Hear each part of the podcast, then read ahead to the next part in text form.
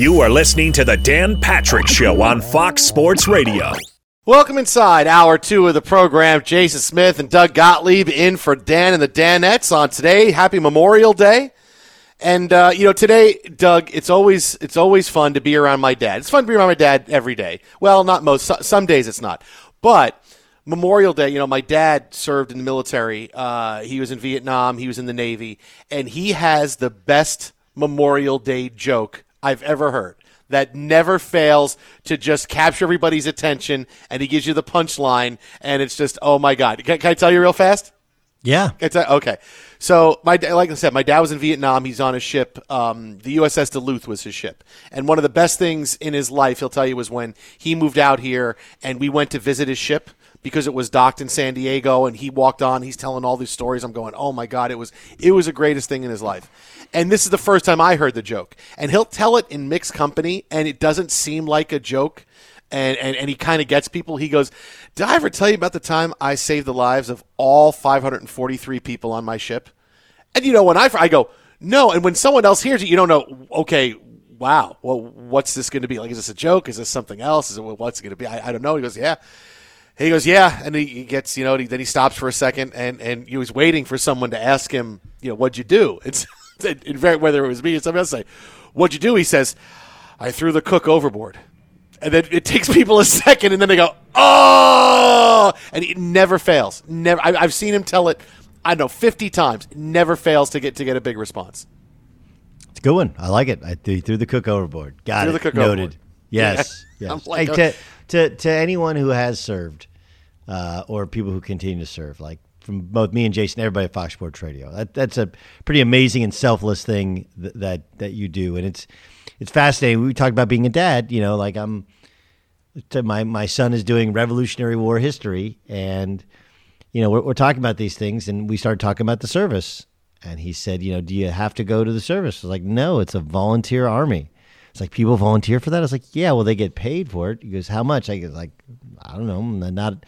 I mean, it's it's a good job. There's really good benefits, but you know, you, there's things you have to surrender and and give up. He's like, man, those people are awesome. I go, yes, they are awesome. So today is the day in which you are. You should be awesome every day, right? It's like Mother's Day, right? If you if Mother's Day is the only day you tell your mom you're awesome, you're probably not doing a great job. If today is the only day you're telling a military, a service member, uh, you're, you're awesome, then you're not doing a good job. But it, there's there's nothing wrong with telling people you're they're awesome today. And did your son ask you, Dad? So was Alexander Hamilton really that important in the Revolutionary War? Because that's what I was. Hamilton really that important? Because I mean, you know, the play and everything. Was he that big? He was never president, was he? I go, no, no, he wasn't, but he was important. But it's it's great. You know, you talk about doing Revolutionary War. Kids are growing up now with a completely different look at American history. Like, yeah, Washington was the president, but man, Hamilton. Oh my God, all those great songs. Hamilton really was the guy behind everything. Yeah, my kids don't know Hamilton. He was he's doing uh he has a John Adams presentation, which is funny because a good friend of mine, John Adams, used to be head of the uh, NCAA referees, right? And so I was, I'm immediately thinking of him like, yeah, we could have John Adams and we could do his history and just go, I thought you said John Adams. I didn't know John Adams was the first one termer. He was only one term president. Yeah. And, uh, and and every you said that he's doing a thing on John Adams. Anybody seen Hamilton just went, "Oh man, John Adams, what a waste he was," because that that's how everybody thinks of John Adams. He was, you know, Yeah. he was short and he, you know, one term and he was a bad president. When before nobody really had any thoughts about John Adams. Yeah, it was Washington, and then it was Adams, and then it was Jefferson, and then it was. Uh, but you just kind of just blow by John Adams, and now he's got a much different uh, uh, history look back at him. Uh, so this weekend we we had, we had big things from uh, Troy Vincent uh, on the NFL and their return in a second. But uh, did you see Eli Manning join Twitter this weekend Yes. and, and, and Yes. got roasted by Tom Brady? Yes. I don't know that that Twitter's going to be for Eli. I feel like seeing some of his tweets. He has the Jimmy Chitwood tweet, uh, and and you know talking about trying and, and coming on social media. I, I don't know. I mean, I, I don't know that he has the uh, the the kind of personality for all the, the what he's going to get in his timeline uh, from fans when he says something. He's going, boy, look at what these people are telling me to go do to myself. Wow, I, I don't know about I don't know about Twitter. Yeah, I'm I'm kind of nervous for Eli. Yeah, I mean, like, look, you're assuming that he's going to read his mentions and that he's going to be on it all the time.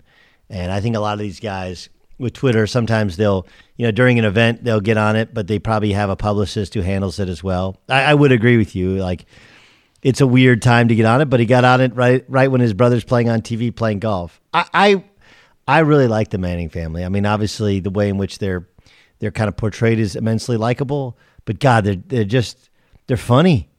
They're really like funny in a natural way, and they see the aw shucks thing kind of does does work for them. I don't know if it's real or not, but I, I my little time I spent with Peyton, it feels real.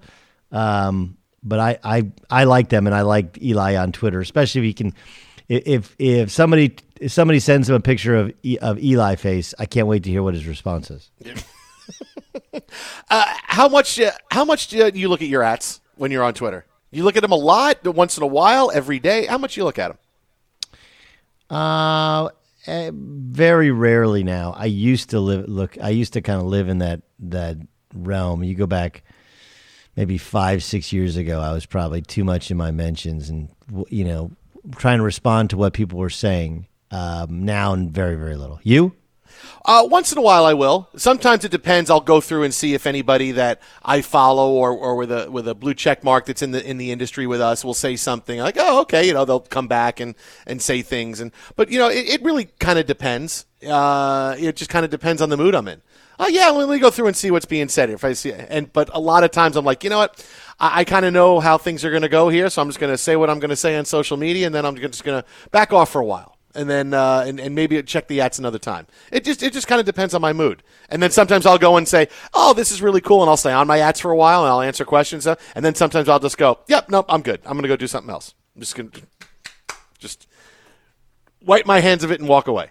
And I think Eli's going to wind up having to do that a little bit just because Probably. just because I, I can't you know I'm just picturing him trying to get through what people are ta- what people are going to say about him and his lifetime record and all this stuff and you didn't stand up you didn't go visit Plaxico Burress in jail you know that's going to come up and it's going to be whoa whoa whoa whoa like I think he's going to be surprised by the whole thing. Yes, uh, like you're just sometimes you like wait what happened here like you like I, I have no idea what I stepped into. It is a it's a you know it's like it's like sometimes listening to the Jim Rome show where you if you haven't listened in years you're like I don't even know what they're talking about. Right? They're making references to thing like I don't know what they're like I got to get out of this thing. I don't know I don't know what they're talking about. Like if you haven't been on social media and like you're not aware like you know if you don't know of who was it was it Nelly who had the bad audio with um he was doing a live like rap off with somebody going back to last week. Like right, again, like if you don't know that exists, you're just sitting there going like, why are people talking about Nelly? Well, why am I don't understand this. Moving on. I do think it can be a little bit you you can feel like many of us feel when we watch the Grammys, right? Where you're like, I don't know any of these albums, I don't know any of these artists. I, I can't watch this thing. That's what I think sometimes it feels like when you're on Twitter. What is this? What is this RHONY that keeps trending? Why is Real Housewives of New York? Why is that on there? Why are, why is Annalise trending? I don't understand. Like it's he's like it's like it's a whole new world that's going to be opened up for him. Yep. Uh, so Troy Vincent this weekend, pretty interesting thing. Uh, Vincent is the NFL's head of football operations, been head of football operations uh, going on seven years now, and uh, he gave a pretty big statement uh, this weekend by saying that the NFL is planning for full stadiums this year, quote, until the medical community tells us otherwise. And when I see this from Troy Vincent, Doug, I, I think, okay, I know what's going on. The NFL is not going to play in September. They're not. I mean, when they, they have their plan that they threw out there, the kind of idly that Roger Goodell said, well, we have a plan for the middle of October that would take the NFL season through till the end of February, play the Super Bowl the end of February. But that, that that's our plan B. The more time that goes on, I think that's the plan A. All right, because first of all, you have the NFL has not paused at all during the coronavirus pandemic, right? They didn't pause for free agency. They didn't pause for the draft. They didn't pause to release the schedule. They have been a full bore. We're going ahead with our season. This is how we're doing it. And so if you're not stopping at all, but you have this plan for October, and now you hear Troy Vincent saying, we're planning on full stadiums. I don't know that you're going to get the okay to do that in the beginning of September and when you're playing exhibition games in, in, the, in the month of August. But by the end of the year, which is when Dr. Anthony Fauci had said, ah, I could see some people coming back to football games towards the end of the year. I, I think that's the NFL's A plan. I don't think they, they have any, they're operating under any illusion they're going to actually play the beginning of September. We're going to have the Thursday night kickoff and then we're going to go. I think we're going to go the middle of October. Week five is going to be beginning. We're going to get Tom Brady on that Thursday night game because that's the Thursday night Week five game, and they're going to flip the first four weeks to the end of the calendar. I, if if if I had all my money, had to push it on one of those dates, I would say NFL's mid October is really their plan A. I I'm going to disagree with you. I think they're going to have. I think they'll be fine.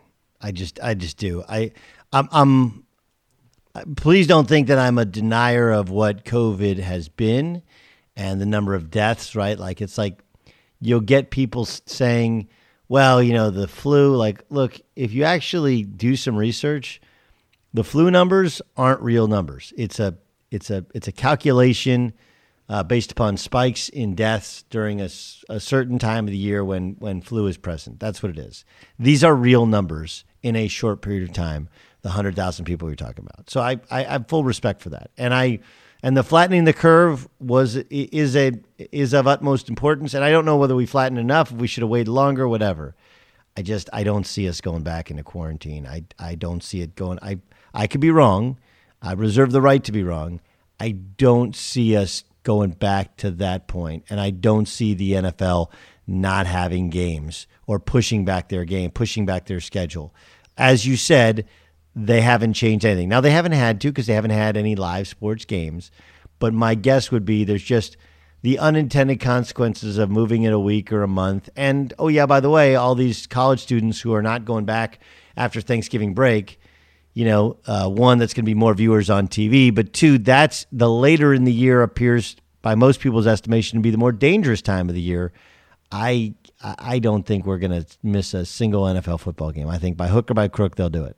But if if they get the chance to say, okay, you can start now, or if you start in mid October, we can loosen things up and get fans to come in, I, I think they'll push it to mid October. They don't want to play without fans. I mean, other sports are much no, more no, okay without no, it. But, but, but they don't want to play without the thing, fans. Jason, Jason, Jason, it's like it's like the people who are fighting having the athletes back on campus or in facilities. Like, there's we're not getting a. First of all, anybody we're like we're gonna we're not getting a vaccine. Okay. So for for this football season, for this fall, we're not having vaccine if that's part of your argument that in order for these things to happen, we had to have a vaccine, then we need to re- seriously consider canceling everything because we're not going to have vaccine. Okay, that's the first thing. The second thing is that I, I believe getting these athletes back into their facilities, getting them one antibodies test because I would guess that a good portion of people have had it, but but two, um, somebody's going to get sick and they're going to get treated and they're going to get better. Whereas if you the longer you wait, and then you wait, you're like, all right, well, let's push it back. And then we get to, you know, late August into September and somebody gets back. Now you run the risk of canceling everything because you haven't treated it before. So th- this th- this gives you and and also remember, and this is probably the most important point that I feel like I've I've made. You're not if you're staying at home, you're not in a bubble anymore. Right? Everybody social distancing isn't over, but it feels like it's essentially over. And if it's not over yet, it's going to be in the coming weeks. So if you think that keeping an athlete, professional, collegiate, high school, at home protects them, it doesn't. It doesn't. Like we've opened back up the world to all of the germs. They're all going to be spread again. And let's let's see what happens. But you're actually in a much more contained environment if you go to your facility or if you go to your college campus than you are if you just stay at home. Well, I, I think there's a difference between quarantine being over and social distancing being over. You know, I, I, I think I as, as, we talked about, we talked at the beginning of the show. This weekend, I think, was the big okay. Quarantine is over. All right, you know, the, the whole uh, we're staying home all the time. Uh, people are past that. E- even the most staunchest of we need to stay home, need to stay home. I think we we move past that. But still, social distancing is going to continue to be a thing. We're still going to be wearing masks. There's still going to be. Uh, businesses that are going to say you got to wear a mask coming in, and that might be what, what it winds up being, where we can get back to everything being normal, but you got to wear a mask. And restaurants may be different and how they wind up doing it. Maybe it's you wind up sitting outside. Uh, now we're getting into the summer months, and, and being outside is okay. So maybe you know dining on the patio is what they do, and they limit being able to dine inside uh, when when it comes to it. Your server may wear a mask, you may not be, have to wear a mask, but we're still going to have the social distancing part of it. And if it becomes too difficult difficult of uh, of even just a just an optic of boy, fifty thousand fans, you know, ne- next to each other without any kind of mass or any kind of of of, of, of using anything that's going to potentially stop the spread of this. That that's going to be difficult to get by you know, to say, okay, well, boy, this is really tough because look, this weekend you're going to get stuff coming off of of church services and of parties uh, and and you know beachgoers where you you might see a coronavirus spike, and then suddenly it's all right, maybe we have to do something else. But I, I think that social distancing is still going to be there in the fall, and, and if it turns out to be, hey, we we we can sell every fifth seat or every fourth seat in in in uh, football. Ohio State's got a plan saying, "Hey, we're looking at uh, you know potentially having anywhere from twenty to fifty thousand fans at a game if we have to sit you know every other seat or every third seat." Now that I could see, but I think that that's going to be something that we're going to need a little bit longer to get to to that point, then that's why I think when we get to September, and eh, maybe we're not there, but if we get back into school and kids go back to school and we figure that out, then by the time mid October hits, then I think we can have it. I think the big question is going to be who's going to have the money to buy these tickets.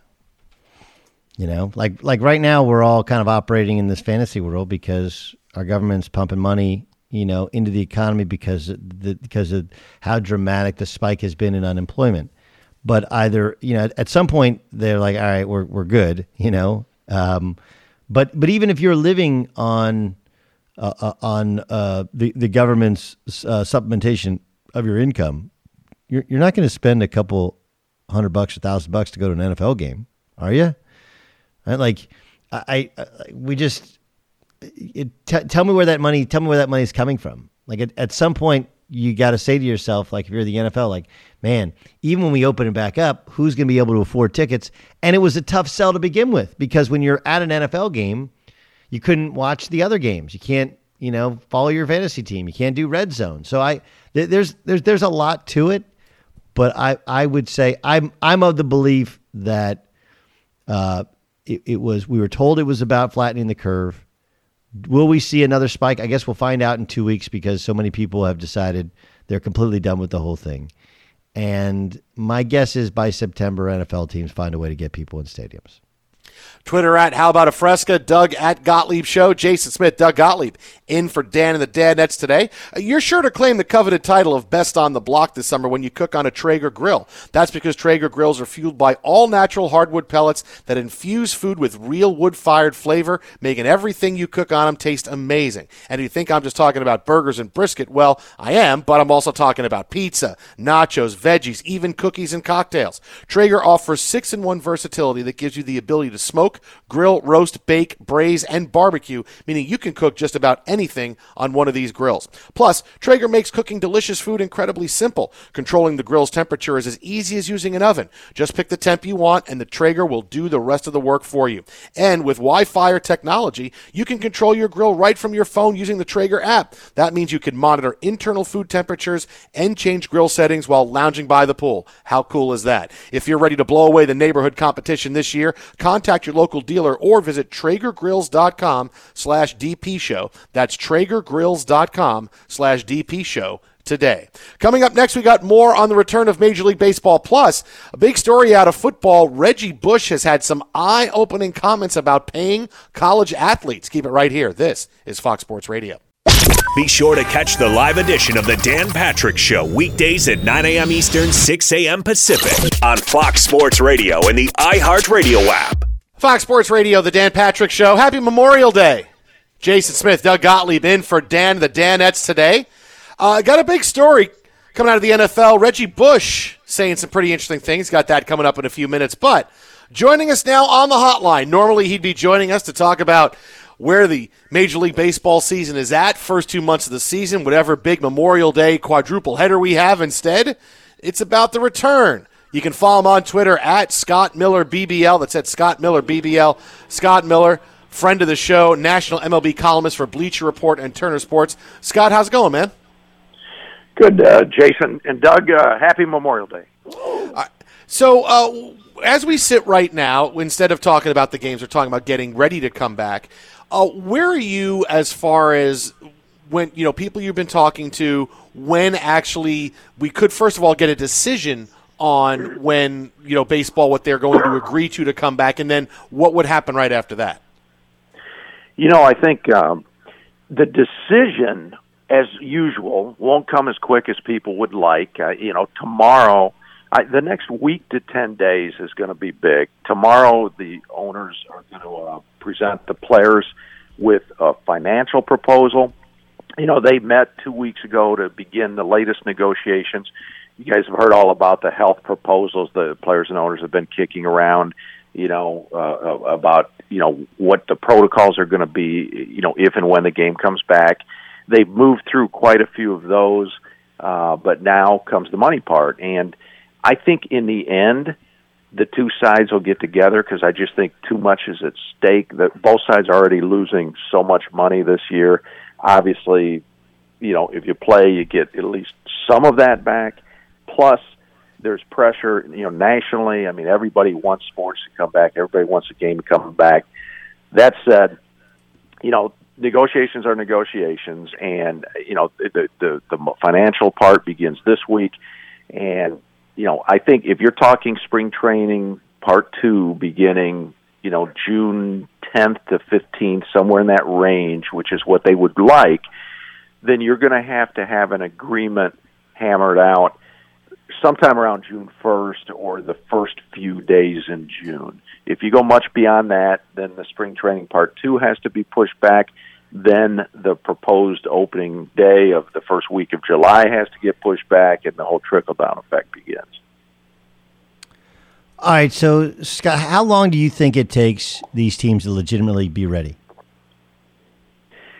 Um, you know, Doug, rel- ready is probably a relative question. I mean, you know, pitchers obviously are the big thing. I say three weeks, preferably they'll have three weeks of spring training, part two. But even at that, I'm not sure. You know, I I, I don't know. You're not going to see starting pitchers ready to go seven or eight innings out of the gate. So I, I think even with in a perfect scenario right now, they come back to spring training like I say, mid June, you know, squeeze in maybe three weeks at the most of spring training.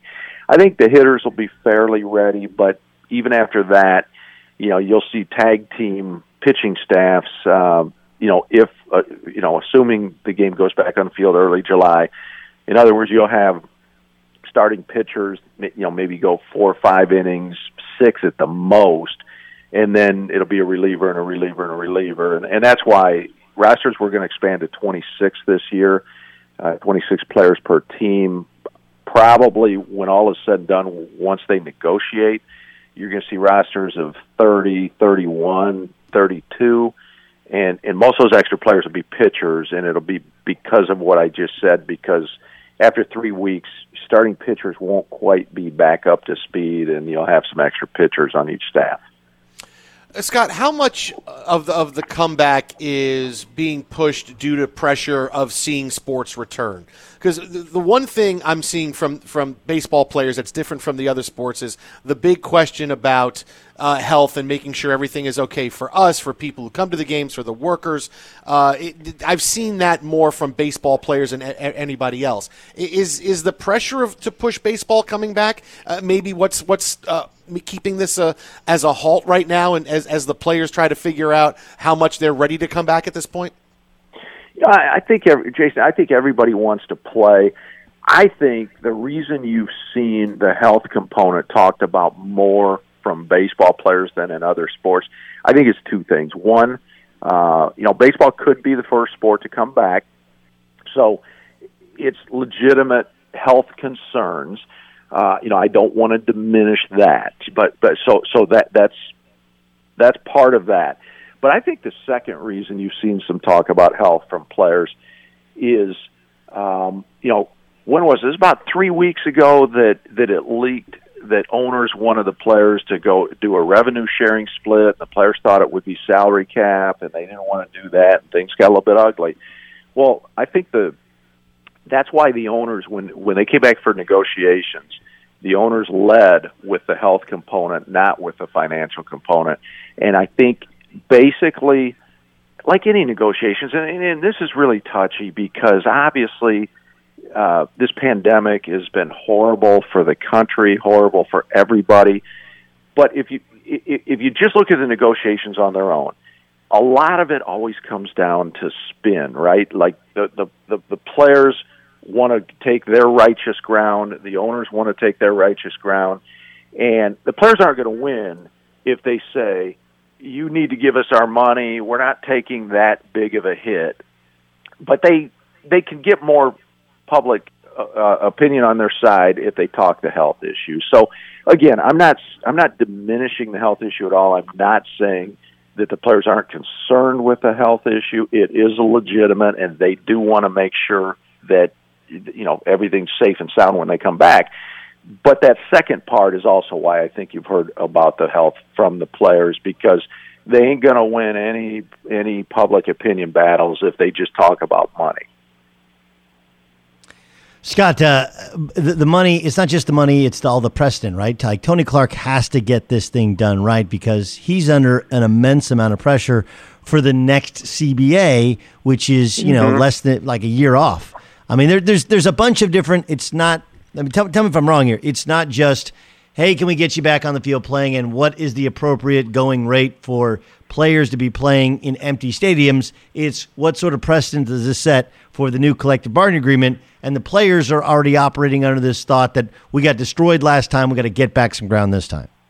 Yeah, and that that factors into it as well, Doug. There's no question, and because in in in, in a normal world, which my goodness, it's hard to remember that now, isn't it? But in a normal world with no pandemic, the the, the basic agreement between the players and owners, it, the the current one expires after next season, the 2021 season. So, on a normal calendar this would be about the time the players and owners would be just starting to meet because uh, you know they start meeting a, more than a year out for, when it comes time to negotiate the next basic agreement. So they would just be starting to have some meetings that wouldn't exactly be pressurized yet because they, they they'd be staking out their territory and they'd be saying a year you know we we've got a year and a half or whatever it is now until, until we got to figure this out.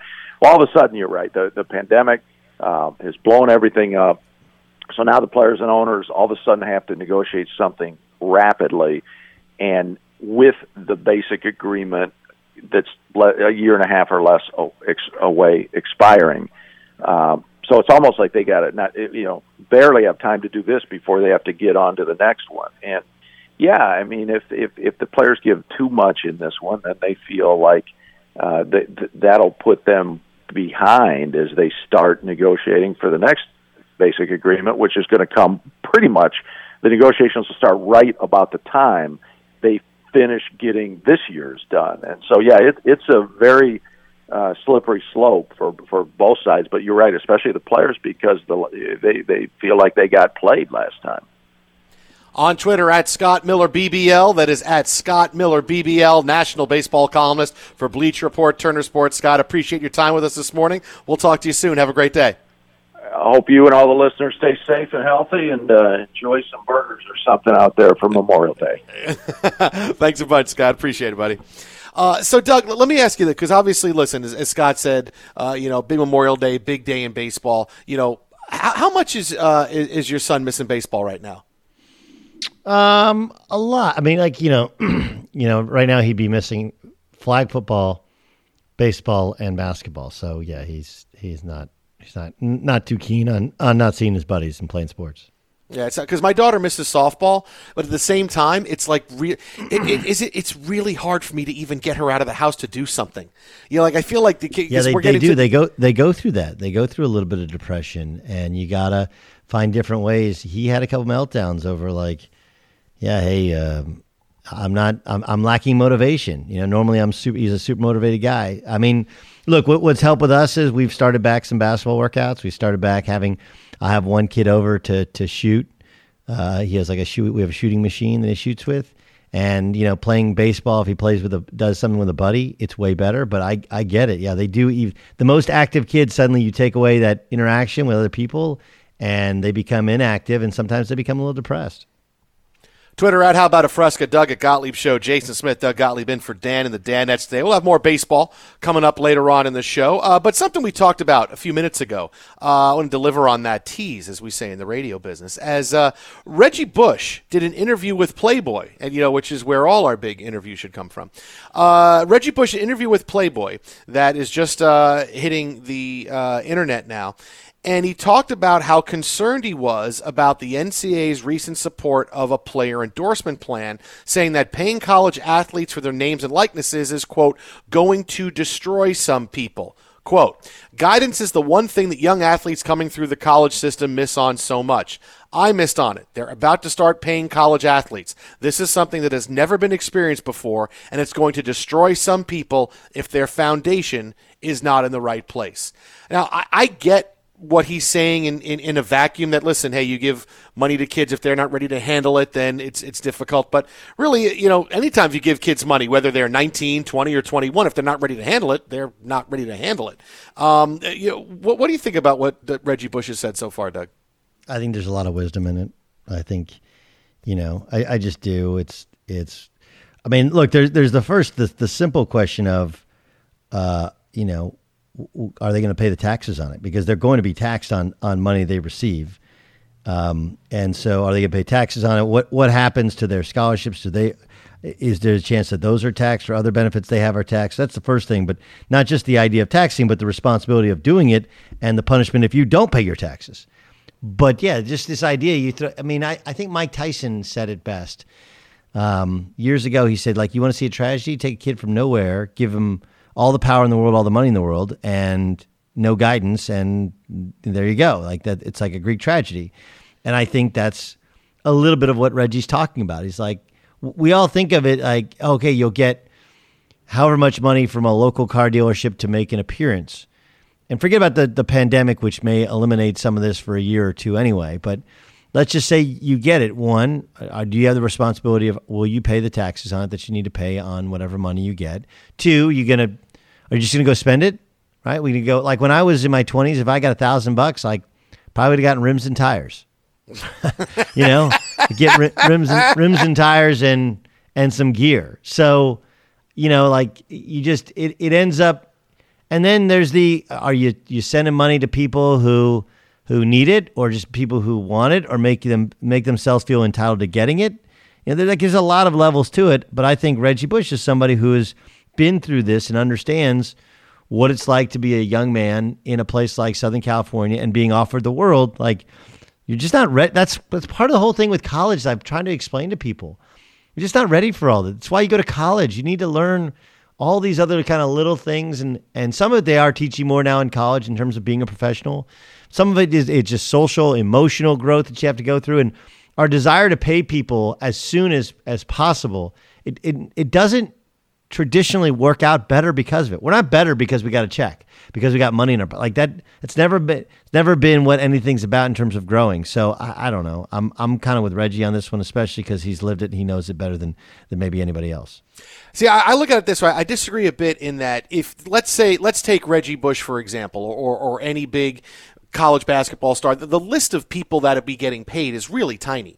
Like if you're talking about players, you're paying them for their likenesses and their jerseys. Well, how, how many how many guys are having that jersey made that people are actually buying? You know, you're talking about maybe one or two stars per team, so it's not quite the, the you know the blanket. Okay, all these guys are getting paid if you're at that point where your jersey is getting made, well, then you are a year away from being, you know, paid professionally or, or leaving school to go to the NFL draft or to go to the go, go to the NBA.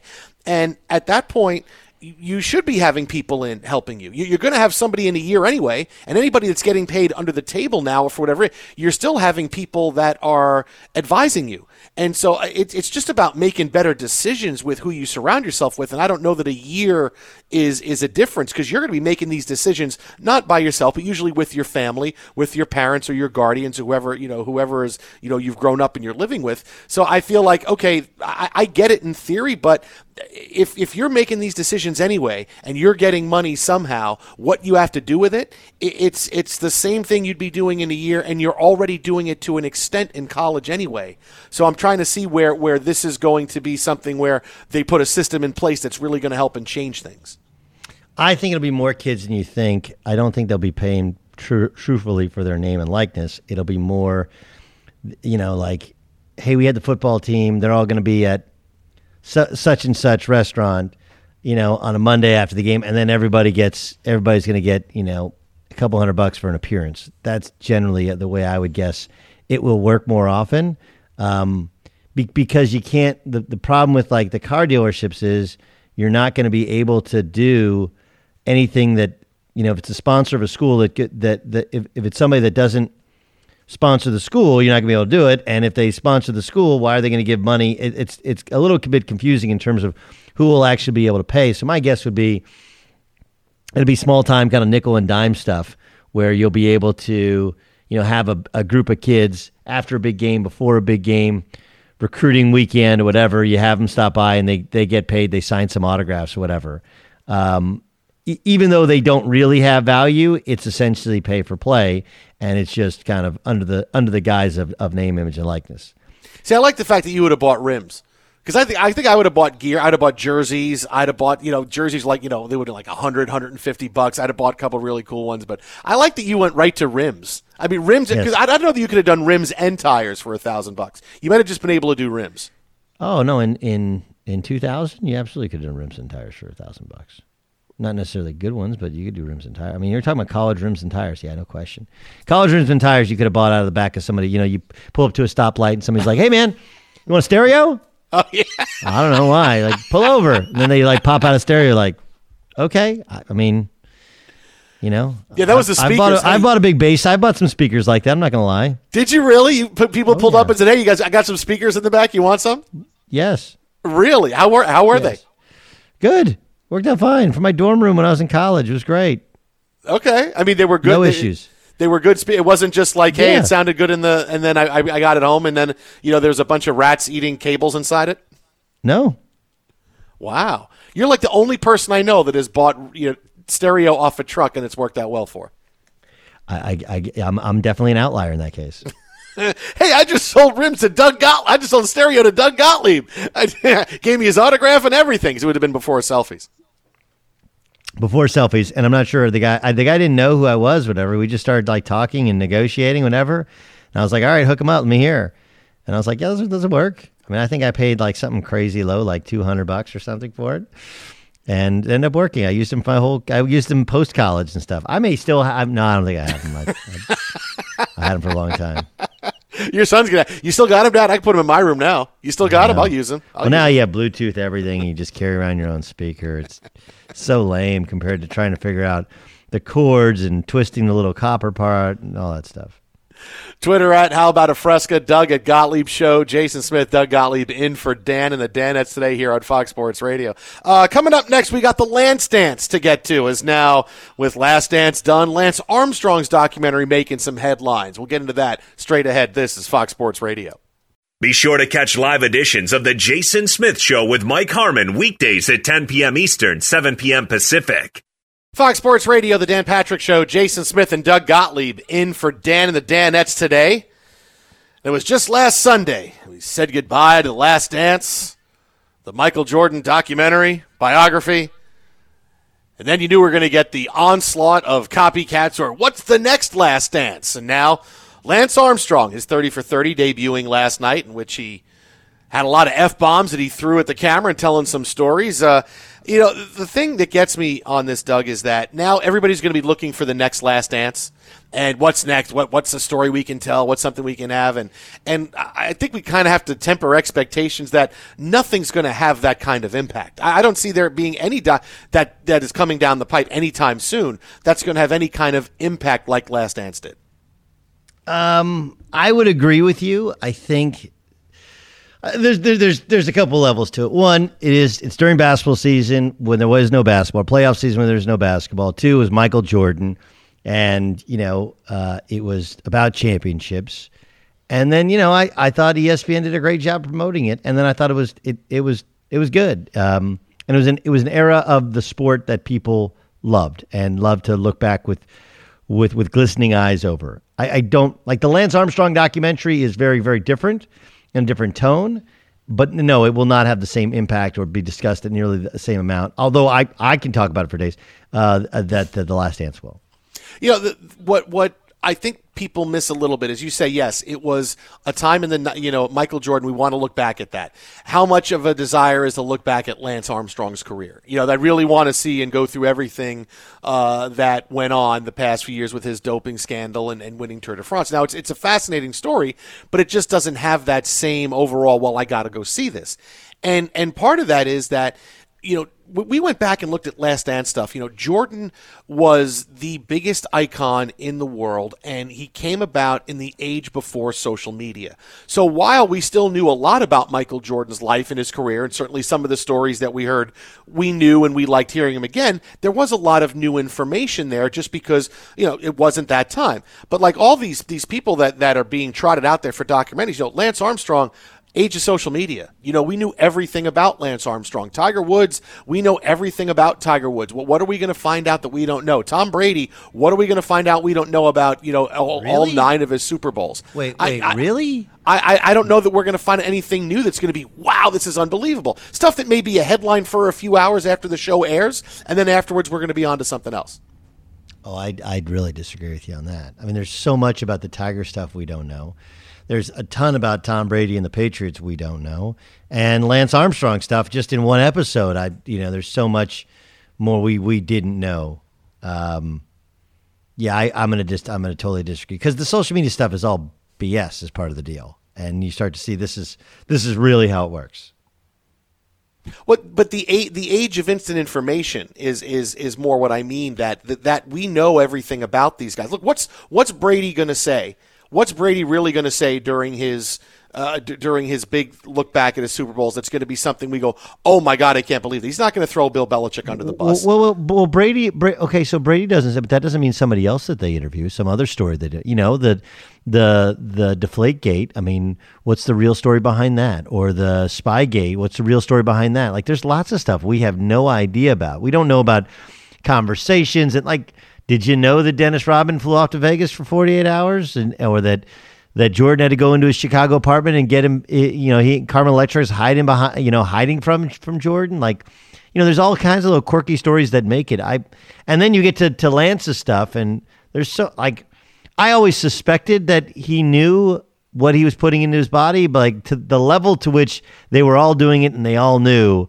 uh, and they're all admitting it is I, I, I wasn't ready for. I, I guess I was ready for, but I'm su- even surprised by. So um, I'm going to disagree with you that there's not. The, the, we'll, we'll never have another Jordan. I mean, Jordan was such an iconic figure, brand, guy. Plus the, the six championships.